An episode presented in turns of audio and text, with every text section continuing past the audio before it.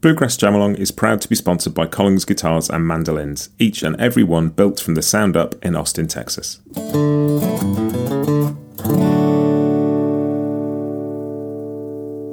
This episode is also brought to you by Peghead Nation, the home of roots music instruction. If you want to improve your playing, join me and thousands of other pickers getting better every day at pegheadnation.com.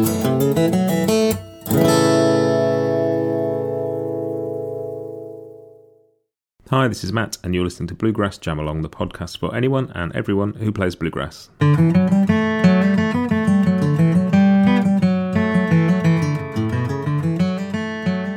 everybody, it's song time again this week. Instead of a tune, um, this week it's How Mountain Girls Can Love, and this track is in the key of A.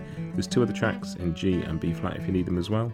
Um, yeah, so chord sheet over at bluegrassjamalong.com. I've kicked off with the chorus and then into verse chorus four times through. Uh, and that's it. Okay, ready? Here comes your counting. One, two, one, two, three, four.